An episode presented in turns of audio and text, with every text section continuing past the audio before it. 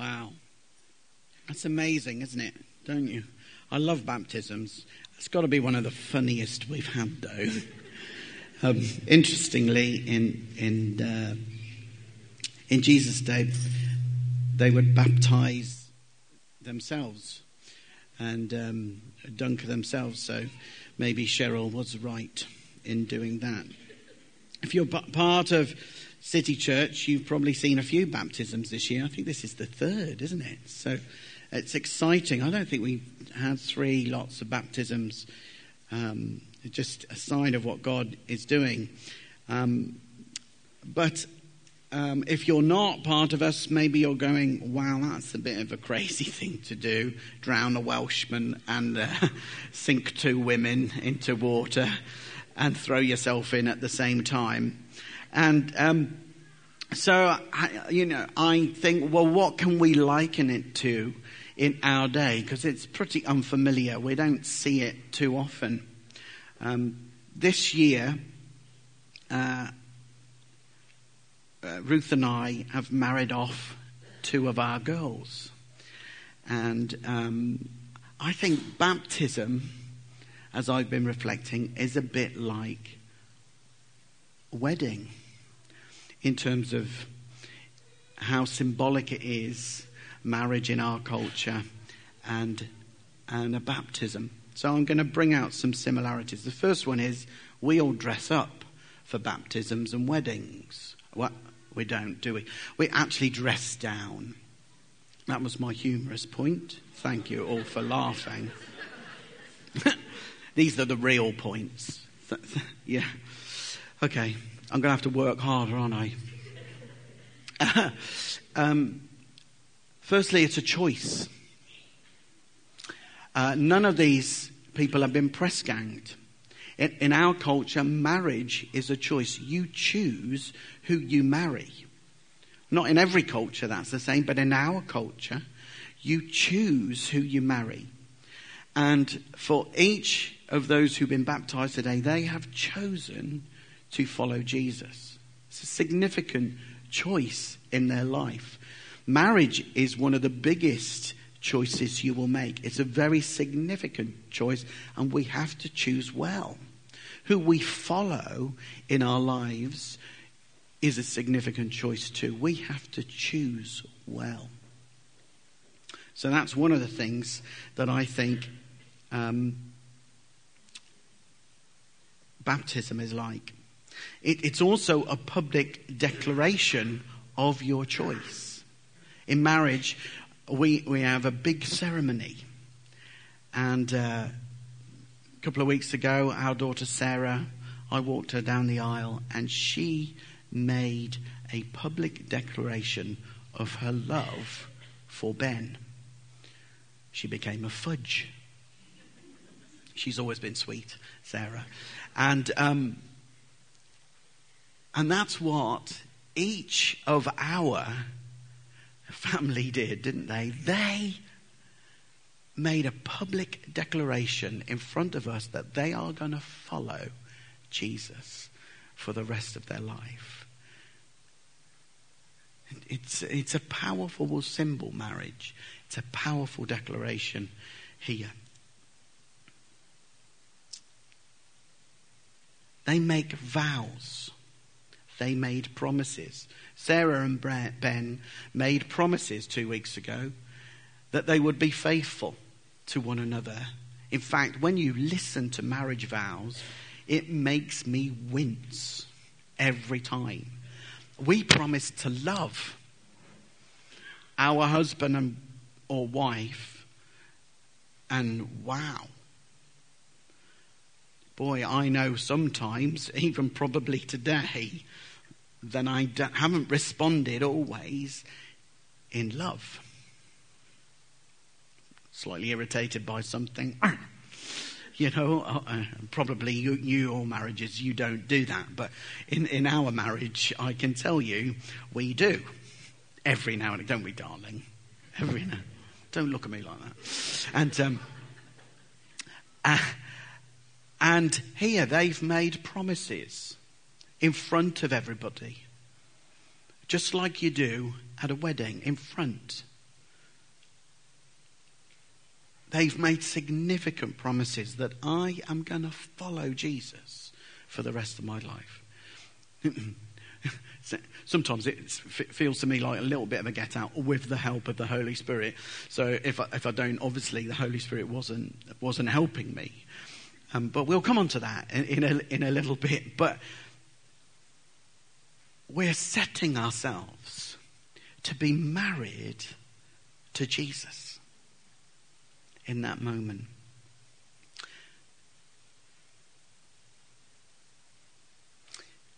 There's a change of thinking that goes on.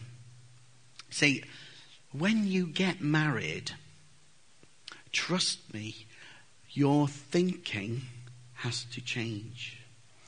It's repentance in the Bible means a change of mind, a change of the way you currently think. And when you get married, boy, you have to change your thinking. It's not just about what you can do anymore or you fancy doing this. You have a wife or a husband that you have to consider in a way that you didn't before. You were single, weren't you? You could do what you wanted, really. Yeah, you might have gooey eyed love feeling. And, uh, oh, they're so lovely. I want to spend every moment with them. When you're married, you might not necessarily feel like that all the time. When you turn to Jesus, he, he wants to change your thinking. Kelly was brilliant and probably preached already, really. I thought she was so articulate in the way she described her change of thinking from victim to victorious woman. That's a massive change in thinking. That's repentance.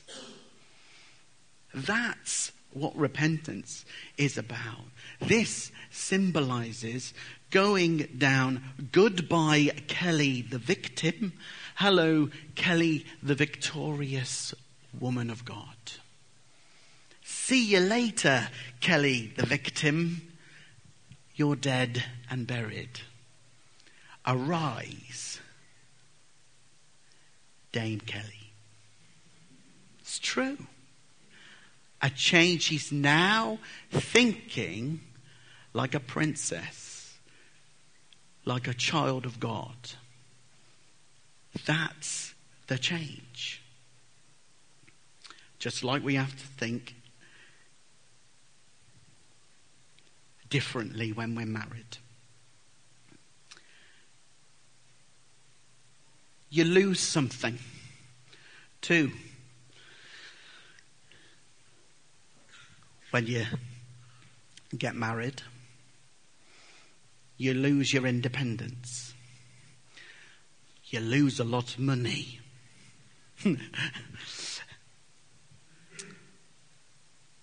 Sometimes you lose your name if you're a lady. Part of our culture is not everybody does it, but you change your name. Sarah has lost the name Chapman and has become a fudge. I know. I laughed as well, Megan. And uh, and uh, when you get baptized, it's symbolizing the loss of your own desires, your own ways, your own paths into God's ways. Now, not all your desires are ungodly. The dreams that we have and whatever, God, you know, uses who you are to fulfill those. But the life that you lived is now gone. And the life with Him begins. It's you're married to Him. That's how I see baptism, or I've thought about it recently. Uh, just because my kids have all got married now. So, what's life meant to be like after we get baptized? What's life meant to be like when we're married? I suppose, you know, I can look at our own marriage. Sometimes it's difficult. Having observed my kids and uh, those that have been married longest, Matt and Rachel, what I've seen is that they've enhanced each other in a way that has surprised me. Their life has become fuller. They've grown because they've been encouraged by each other and stretched, and they've loved each other. And I've watched them grow in their leadership, in their skills, and their giftings. And uh, it's brought me to tears at times because I know that we as parents couldn't do that in the same way that marriage has done that. In John 10:10, 10, 10, Jesus said this, "I have come that you might have life, to give you life to the max, to the full." The enemy comes, as Kelly so admirably explained, to destroy, abuse, and push you down so you're on your knees. But Jesus has come that you might have life to the absolute max. So, how does he do that? How does Jesus do that? Well, in John 14, he, he, he declares to everyone, I'm the way, I'm the truth, I'm the life. We've got to come to God through Jesus. But to his disciples, he said, Oh, you've come, you know, they came to him, but now I'm going away. I'm going to send you the Holy Spirit, the helper, the comforter, the encourager. What God does, He does not leave you to work it out all on your own with the help of a Bible and a few weird Christians who try to drown Welsh people. He doesn't. He sends the Holy Spirit, God Himself, to place inside of you, in here. So I, I, know sometimes we pray, don't we? And we pray with our, and, and it's almost like we imagine God is out there in the heavens. He's not. One of the reasons I prayed for them to be filled again with the Holy Spirit so that they would know God here on the inside, in deep in our being. God lives. Jesus went so that we might be full of Him, so that the life that we now live is not following a set of rules that we should live by that we find out the following week we did something wrong, but that the Holy Spirit will live his life through us to the max. And it's a marriage where we can wrestle with each other. So, you, you know, God is well okay as within a marriage where you're going, I don't really understand that or want to do that. And you can have those kind of wrestly conversations with him. It's allowed. But he wants to help you live your life to get the max out of it. To live in fullness. Does that mean you won't have any ups and downs? No, there's no promise of you coming to Jesus and every problem being resolved overnight.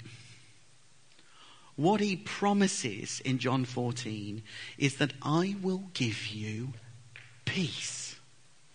One of the big things in John 14 that the Holy Spirit will bring you is not just help, not just comfort, but peace in whatever circumstance you find yourself in.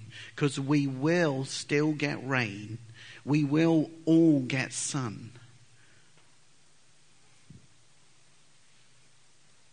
But whatever you're in, He promises to bring you peace in your life.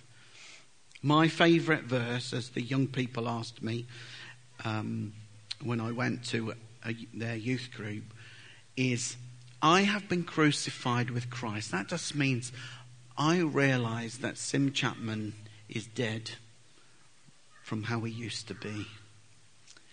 The life that I now live, or it's no longer I that lives, the life that I now live, I live by faith in the Son of God who loved me and gave himself for me.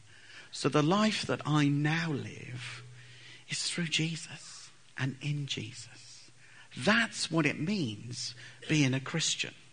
It doesn't mean living by a set of rules. It means living from the inside out with the help of the Holy Spirit. And it's much more fun than, than measuring yourself against somebody else or against what you think a Christian should look like. That's what these folks have done. They have to work it through in their life. And as Nigel and Caroline said, they've been on a journey for 25 years. You want to hear Caroline's testimony, which she's told twice in the church. And what we're getting to see now is the authentic Caroline, and we love it. She's an evangelist. She's a gifted evangelist. She always has been. It's just we're all getting to see that now. And it's a wonderful gift, not just for her, but for the church. She's going to help us as we journey together. We've got Kelly, who was just amazingly articulate and able to explain her own journey. I've got Nigel, who's coming out of his shell to be a man who could put a thousand to flight. Isn't that amazing? And I loved hearing that as a church we've been part of loving people that feel shame. And we, we don't, we just want to love people who feel right at the bottom. And we want to tell them that they've each got gold and they're sons and daughters of the King. So we're going to shut our eyes. And we're just going to allow the Holy Spirit to do his job in our hearts now. So you may be here and you think, I'd like a piece of that. I'm a bit, I don't know everything about Jesus, but I want to know Jesus. So if you'd like to know Jesus and respond to him, I'd like you to stick up your hand. That's pretty brave, isn't it? But these guys have been dunked in water. We won't do that to you today, but if you want to know Jesus like they know Jesus, I'd like you to stick up your hand. Everybody's eyes are shut. If they don't, shoot, close them or shoot them.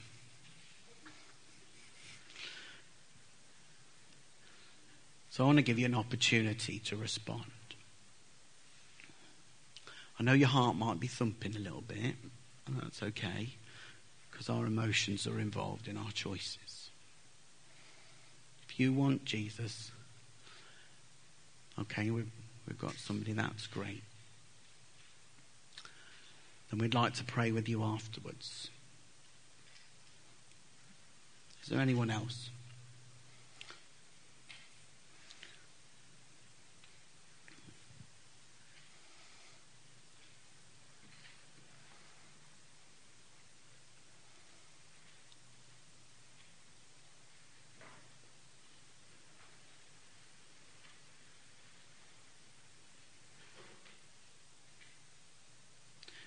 Well, I'm going to pray this prayer. If you've stuck up your hand, and there's one or two, I'm going to pray this prayer. Oh, have you got my turning script? Anybody got one of those hand? Come on, Gene.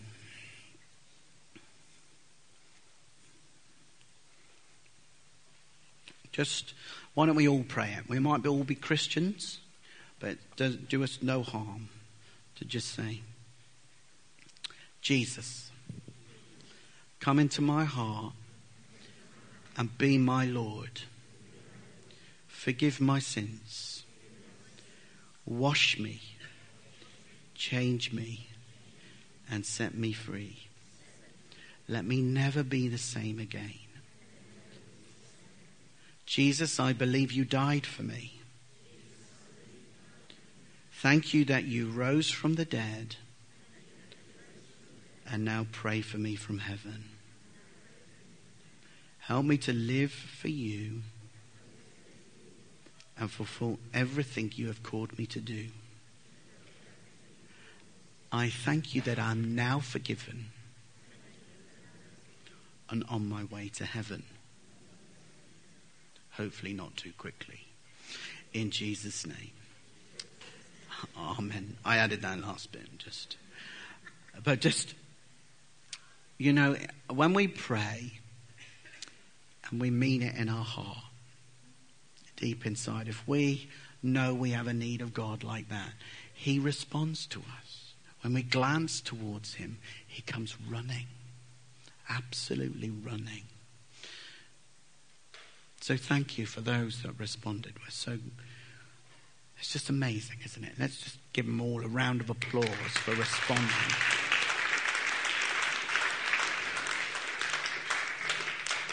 And you're now in the family of God.